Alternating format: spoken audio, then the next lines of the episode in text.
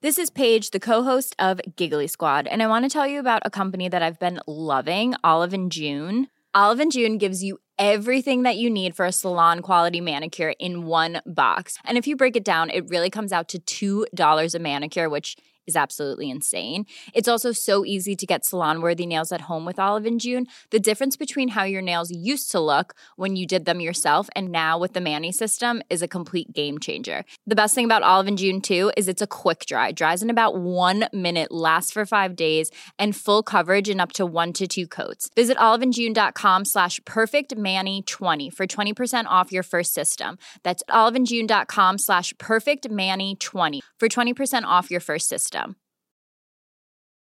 Millions of people have lost weight with personalized plans from Noom, like Evan, who can't stand salads and still lost 50 pounds. Salads, generally, for most people, are the easy button, right? For me, that wasn't an option. I never really was a salad guy. That's just not who I am. But Noom worked for me. Get your personalized plan today at Noom.com. Real Noom user compensated to provide their story. In four weeks, the typical Noom user can expect to lose one to two pounds per week. Individual results may vary.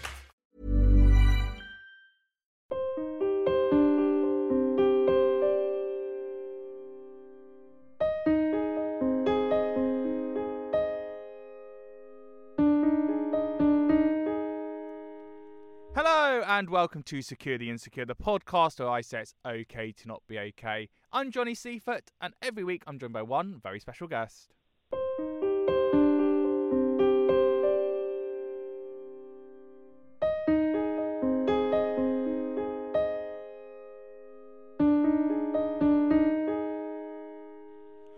Welcome to another week here at Secure the Insecure, and thank you for joining me on Instagram. Secure the Insecure podcast is where you find me on Instagram every day. We've got a motivational quote, we've got a teaser from a previous episode, and thank you for sharing your gratitude with me. During lockdown, I've been preaching it, and I'm noticing the effects around me based on what you're telling me. I'm noticing you're seeing that positive change by being grateful. Doing a gratitude diary every day, finding five things that you believe have helped you have a better day. And the best thing to do is on your phone, have it on notes, and as you go through your day, just find something positive that is happening to you in that moment. Then keep it going. Keep looking for that positive motion so that you can get to five. Honestly, it's the best thing. And if you can't get to five, that's absolutely fine because there are things that you're getting that you won't realize. For example, you've made your bed today. For example, you've had three meals today. For example, you've got a roof over your head. Things like that are so important that they're still a piece of gratitude. And that is what I want to celebrate here on Secure the Insecure. Now, as well as that, I want you to keep liking my podcast, rating it, reviewing it, sharing it. That's also really important, giving it that five star rating. And then the third important thing is my guest. And my guest this week, I'm so excited about. He released a book called Man Down Why Men Are Unhappy and What We Can Do About It. And it is so important. It is so important that men are speaking out, that we are speaking not just a bit of banter, which I absolutely love, but also relaxing and challenging ourselves and actually saying it's okay to not be okay. I've got an issue, I want to discuss it with you. We know what we're like. We watch the football, we chill, we banter.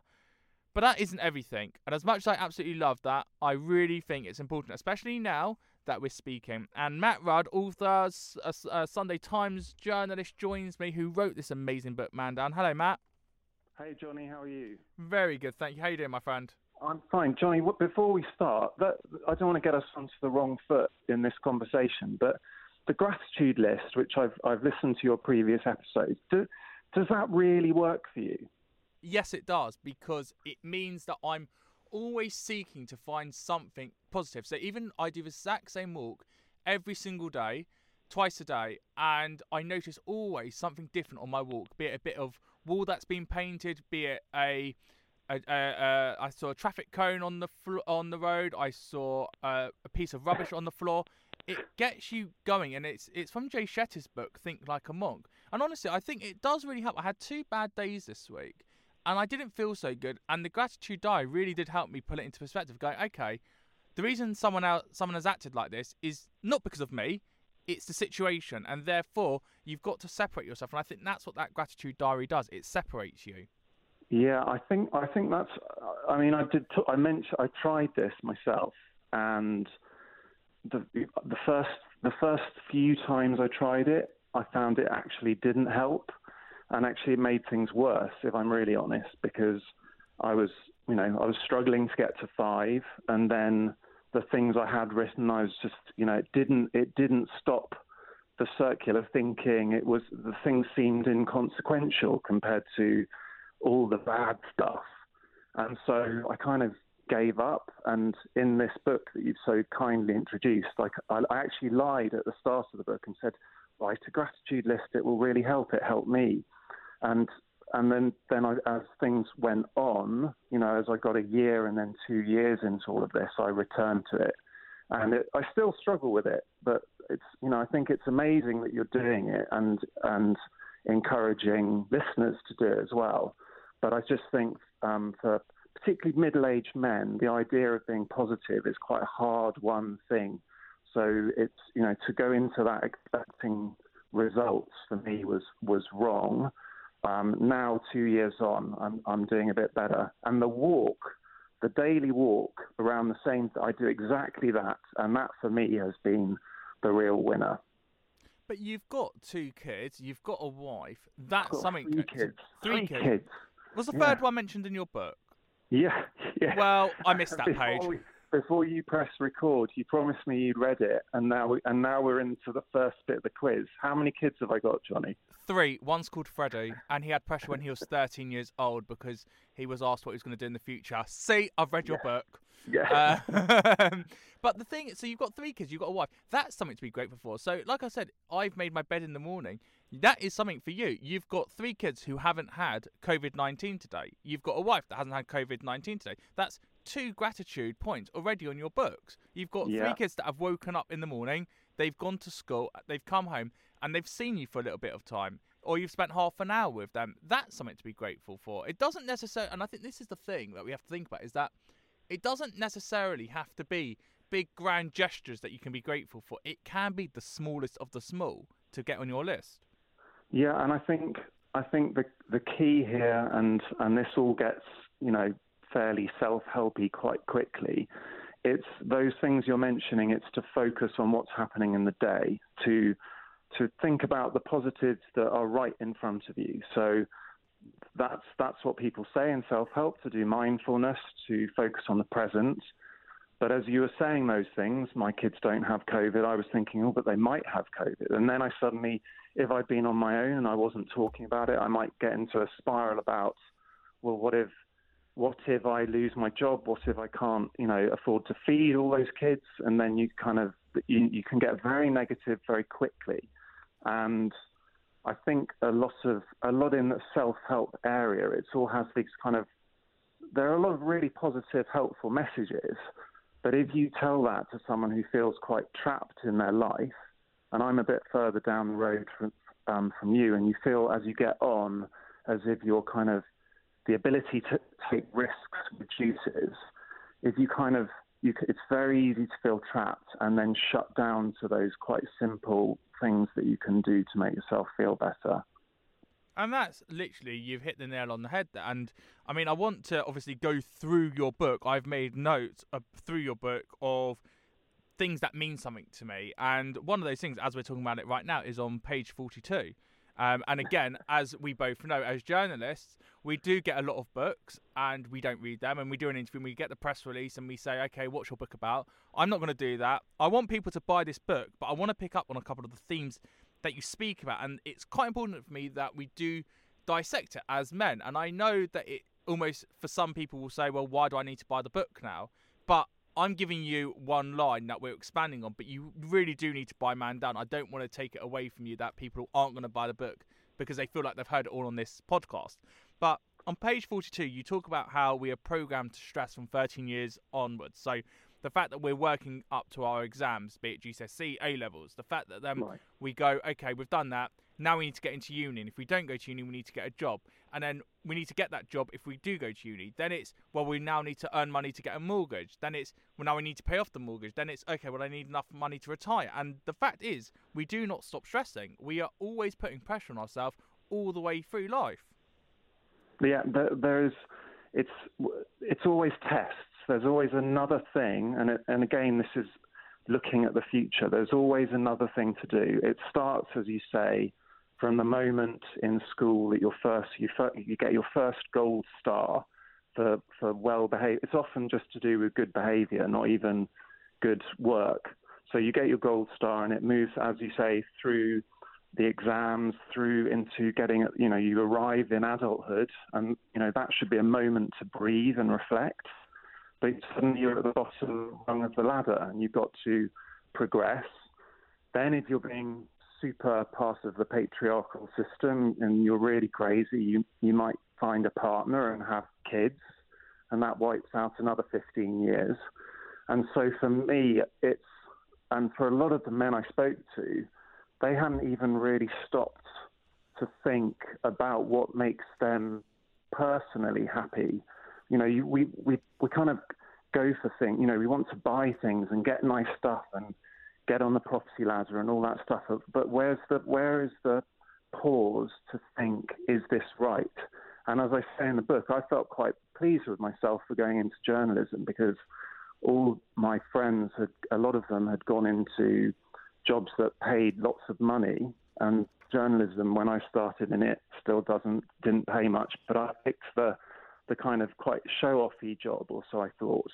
But again, that was all about you know that was still external validation, writing a piece that someone says they like. So it, you go through all this stuff, and then for me, I reached this point in my 40s so predictable where I kind of, the kids could wipe their own bums, put on their own seatbelts, and I had a minute to reflect. And that's where it kind of suddenly dawned on me that everything I'd been chasing was not the right, well, not, not wrong, but I was just not very happy.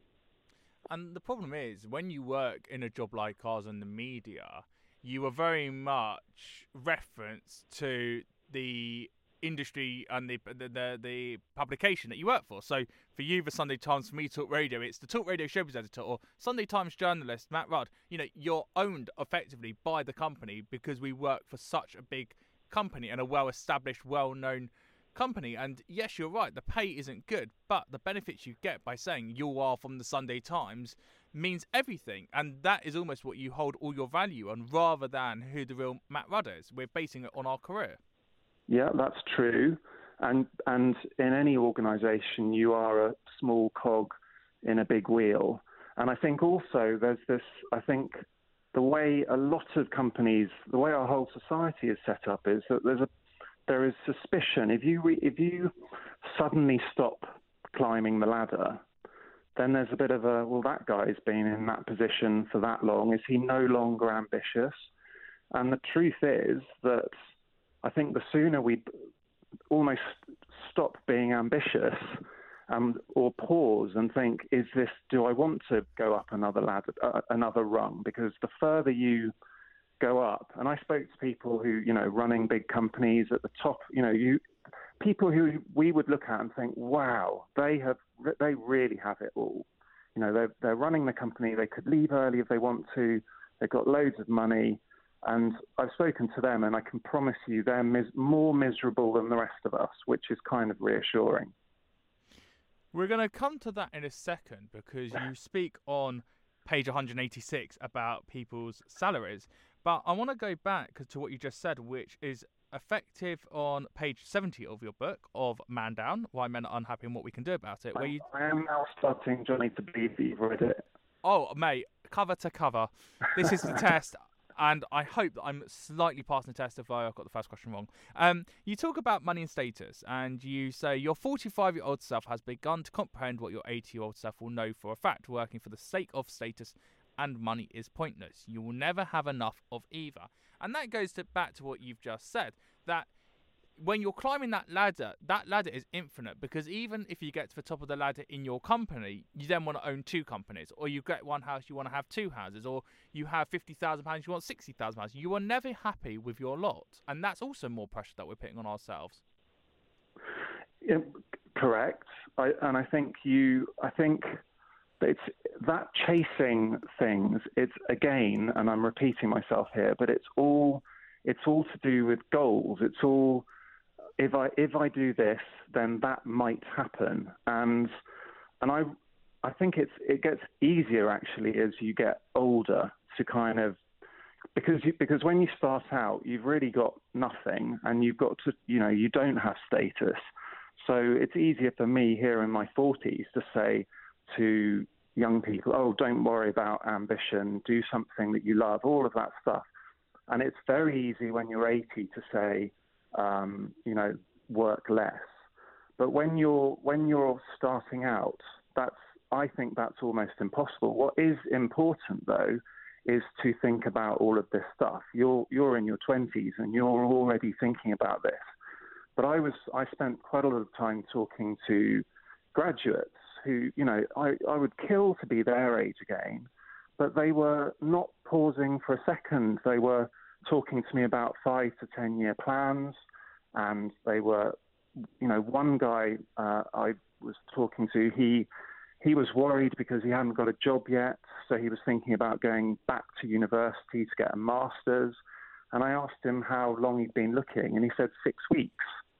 And so you think, you know, my immediate reaction here from my 45 year old perspective is come on, just spend a bit more time thinking about what's important.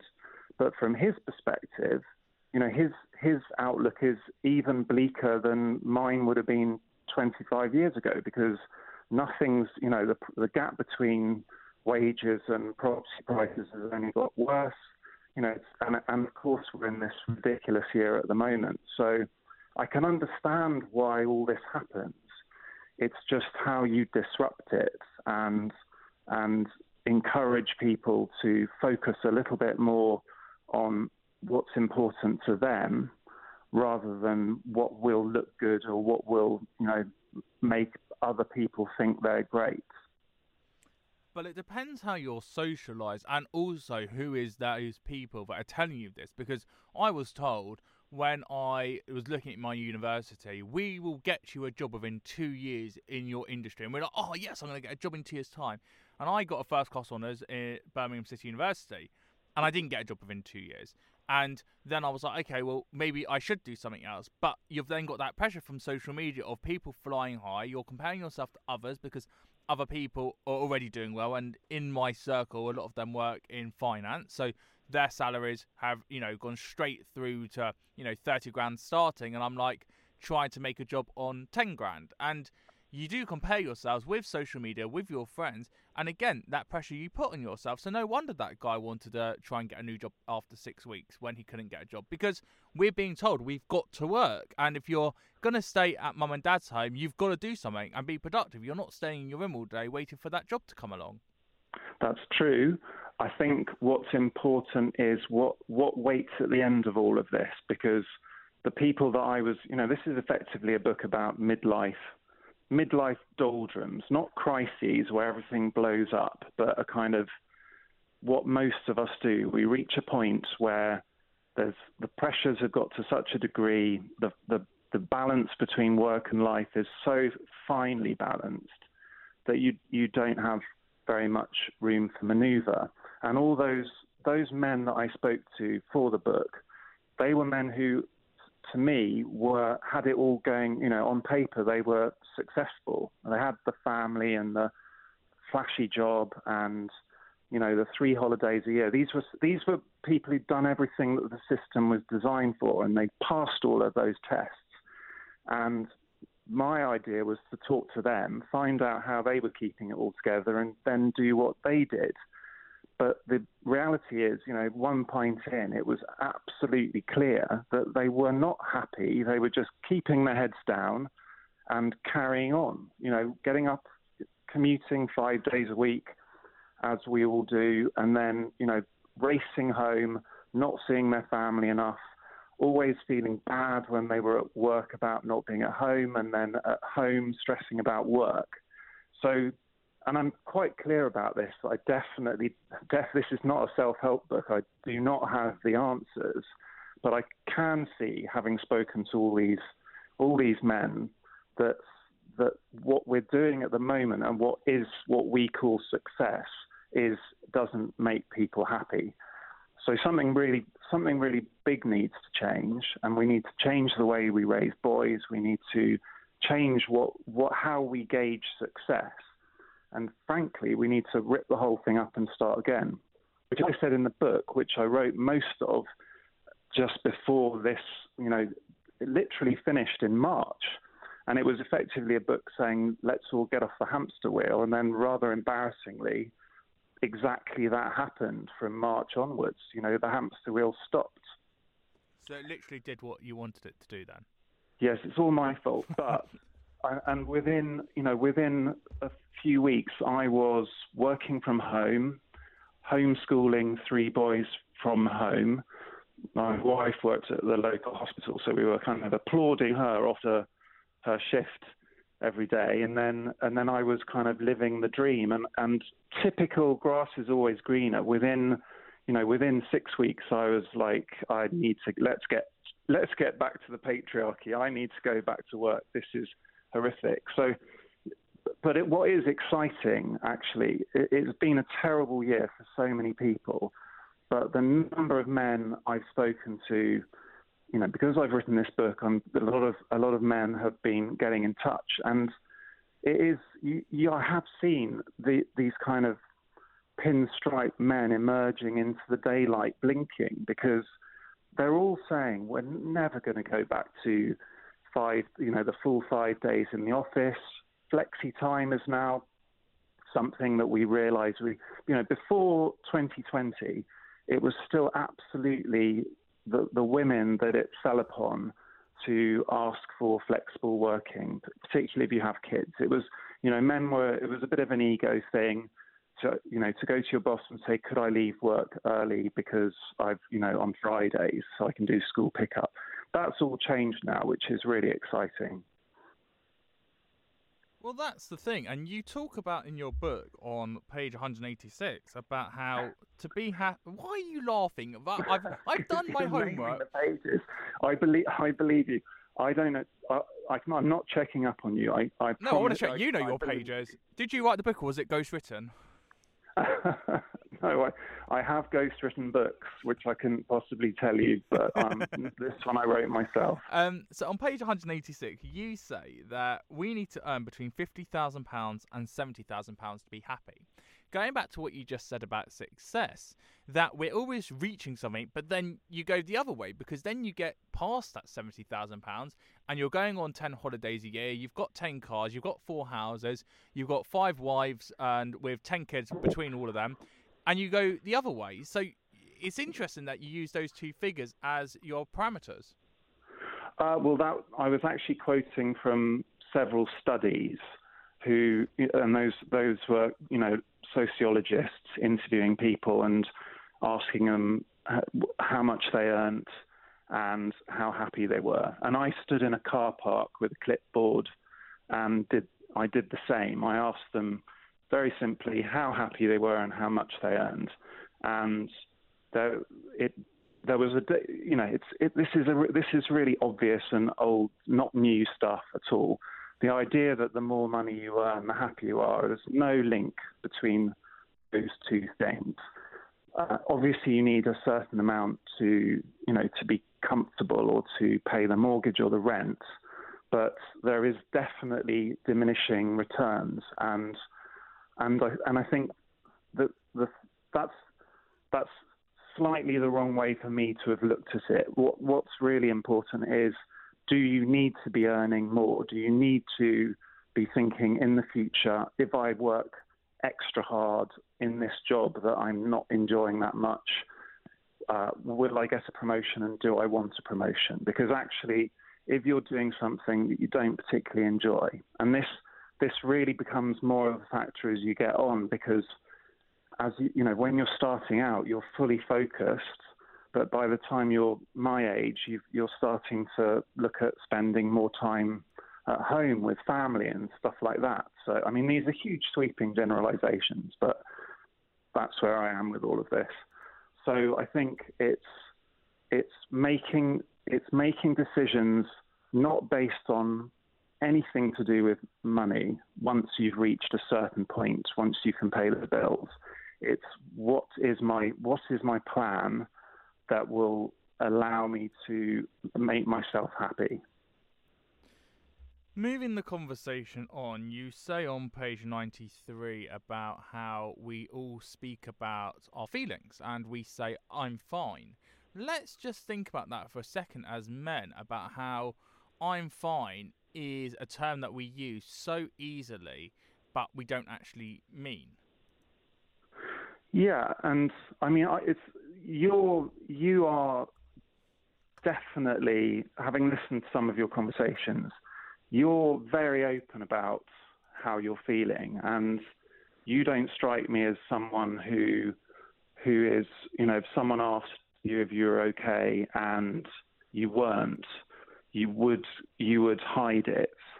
But I think, and I'm not like that anymore either. But certainly, again, the men that I've interviewed, they their first reaction if if they're not okay and if someone asks them if they are, they they're so nervous about taking that first step and opening up about their feelings and admitting that they're fallible.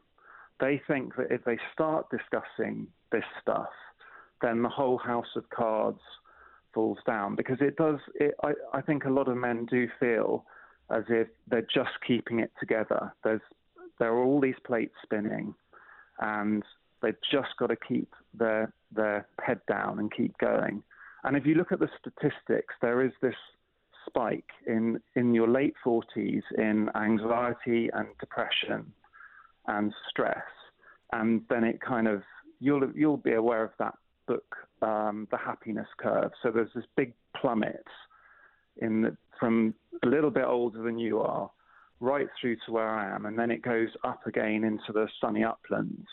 So there's this very there is this kind of sense that if you just keep your head down and keep going, you'll make it through, and someone will hand you a carriage clock, and you'll be fine. So the men I spoke to at first, they were saying, "I'm all right, I'm I'm fine," and then you know it's almost like you need a safe space to start this conversation.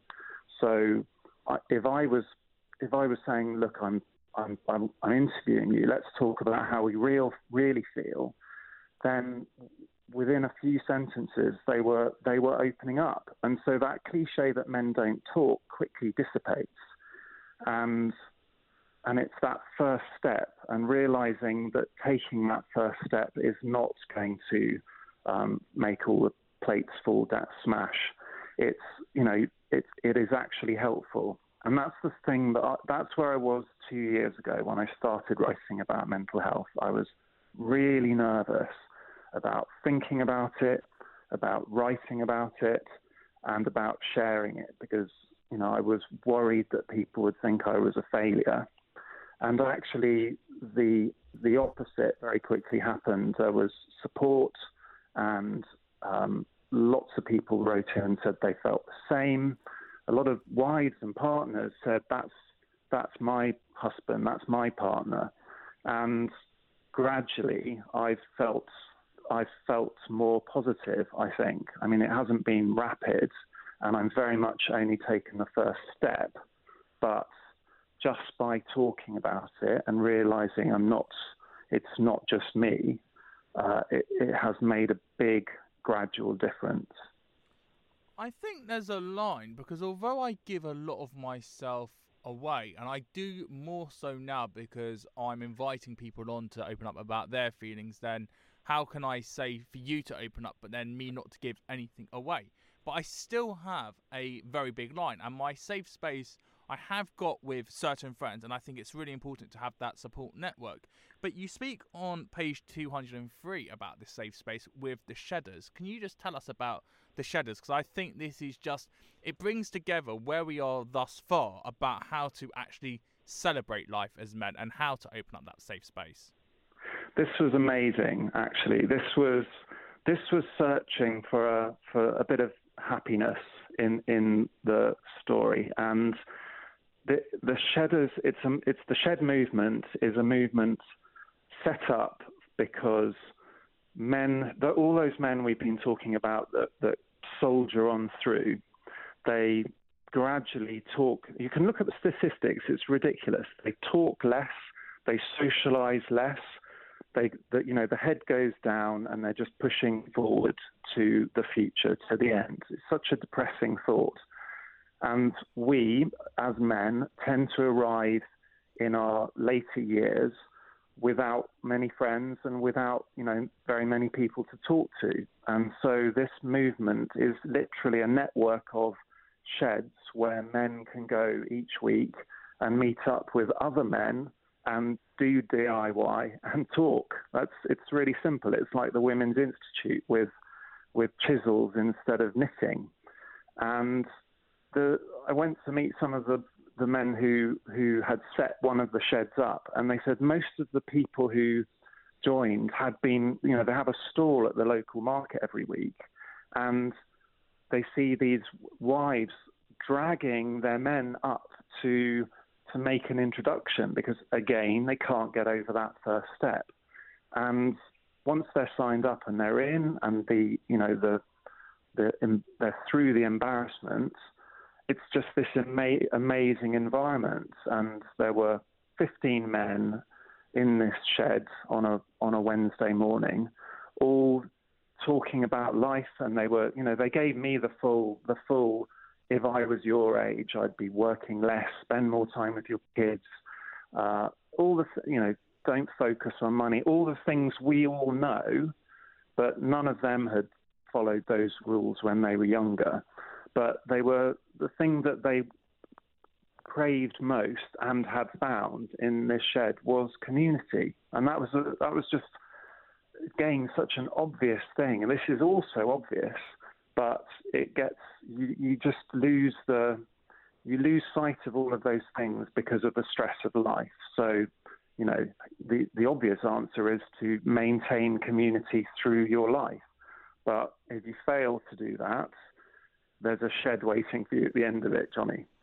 Well, you've now set yourself up for the obvious question. I'm 28 years old, you're in your 40s. What would you tell me based on what you would have told yourself when you were my age now? Well, I'm trying to remember. I actually wrote um, for an article a while ago that is in the book a letter to my 25 year old self. And I'm trying to remember some of the things I said on it, but it is, I would say to you, uh, I mean, you're way, way ahead of where I was because when I when I was 28, I was you know, head down. I thought I was I thought I was super important because I was writing a travel column that people seemed to enjoy. About eight people a week enjoyed it, and I I just joined the Sunday Times, and I thought I was off.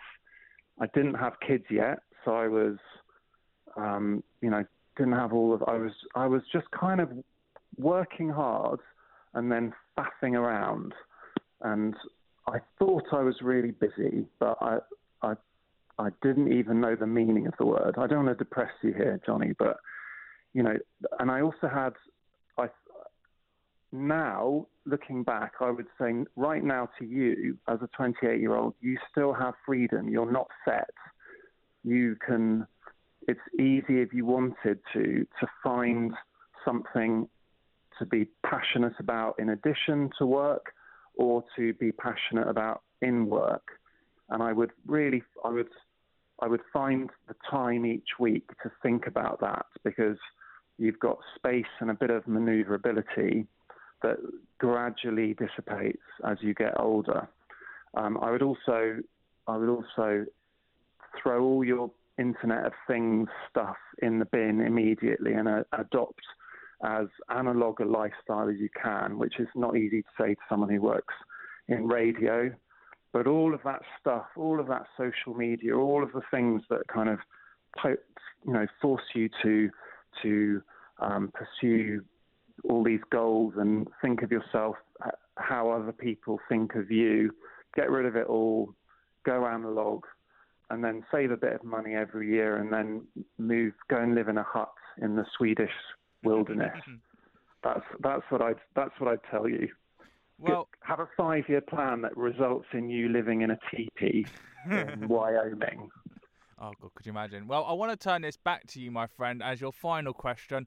I'm going to throw one of the quotes that you say in your book back to you. Page 207 to finish it off. Do you live to work or work to live? Mate, you've set yourself up. You wrote the words. I'm Yeah. just repeating them to you. Well, you the- the obvious answer is you work to live, but I I mean obviously we all we all it's it's both of them unfortunately. But yeah, live live which one do you do? I live to work. I love my job like no tomorrow. It gives me my purpose. It gives me my passion. I love what I do, and especially when we haven't got COVID, I love going to those red carpet parties and seeing all the celebs that I'm friends with. I love getting my freebies and going to events and feeling all, you know, doled up and not having to pay for it. I love hanging out with people. I love the gossip. I love all that. And Yeah. it, it gives me my purpose for now. And uh, you're right, it will diminish in time. I've only done this for five years, so at the moment it's still very exciting. And it will get to a point, and especially during COVID, working from home, where you lose that purpose and you are literally an internet screen. You know, I work for Times Radio, and I've been working there for six months. For the sorry, for those that don't know, I work for the radio station behind the Times newspaper. It's been there for six months. I've met three people out of everyone, and everyone else is through email because I've not been in the building, and therefore I am a computer screen. And I want that to change. And I love those. I love meeting people. I love learning about people from different backgrounds. So, yeah, I think I live to work because I love hearing stories and challenging myself at the moment. Well, I was exactly like that, and I don't want to be your ghost of Christmas future. You, you, uh, you've already acknowledged that that may diminish, or you may things you may move cleverly so that you are, you know, you are always living to work. But I think too many people reach the point where they are where they are working to live. I think you've got to find a way to enjoy both, and that is very, very hard the the way I've I've got much better at it in the last couple of years is to remove the try that you spend so much of your time worrying about things that you can't actually do very much about. So it's to be that to be defensive, to always be worrying about losing your job or you know your your carefully balanced life unbalancing. I've let all of that go, or I'm in the process of letting all that go. I'm not sweating the big stuff. And that is because what, what that question's really talking about is work life balance. And that is a complete false the you know, the, the, the way those two things that particularly with phones now, you're never away from your office, you're never away from your emails. And so they it's not a work life balance, it's a big work life melange. And I think I've got I've got much better at delineating the two, and as a result, I'm enjoying those two things independently much more.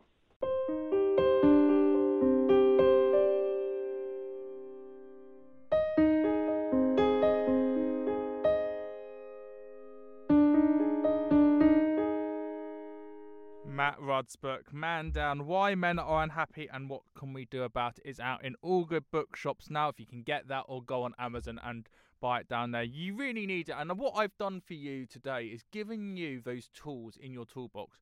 I've given you those questions by working through Man Down to understand where we are in the world at the moment and what our purpose is and how we put pressure on ourselves, but we don't need to. This is the smaller parts of the bigger questions about how do you find happiness, what is happiness, what makes a man, what was a man in your head when you were growing up, what is a man now? You know, is it that you wanted to be an astronaut or footballer when you were growing up and now you realise that isn't what you want? I mean, I was very lucky. I always knew I wanted to be a radio presenter since I was 12 years old and a TV presenter since I was seven years old. So I've always been on this career path, and that is something I've been very lucky with. Although I haven't been lucky with girls. And I think that's really interesting. And we all have our different role to play in the world. And I hope today, whilst you've listened to this episode, I've given you those baby steps to start thinking about yourself and to start challenging yourself. And don't forget, keep challenging yourself by doing that gratitude diary and keep finding those five things that make you happy every single day. I share mine on my Instagram channel at Johnny Seifert every single day, on Twitter at Johnny Seifert. And I love it. And I love that also, I put a little comment box saying, What are you grateful for today? And every day, more and more of you are commenting and letting me know what you're grateful for. And as I said to Matt early on, he said, Well, I was finding it hard to make five pieces. Well, that's fine. But you've got a family, or you've got a relative, or you've got a friend. You can be happy for them. I'm happy my friend went to work today for the first time. I'm happy blah, blah, blah happened. I'm happy I ate three meals. That's absolutely fine. Don't start sweating for the big stuff, sweat for the small stuff. Please do like what you've heard on the podcast. If you've liked it, I want a rating, five stars. Leave a review on iTunes. Share it on your Instagram and your Twitter accounts at Johnny Seifert, at Secure the Insecure Podcast is where you can find me. Thank you so much for listening. I've been Johnny Seifert. Remember, it's okay to not be okay. Until next time, thank you and goodbye.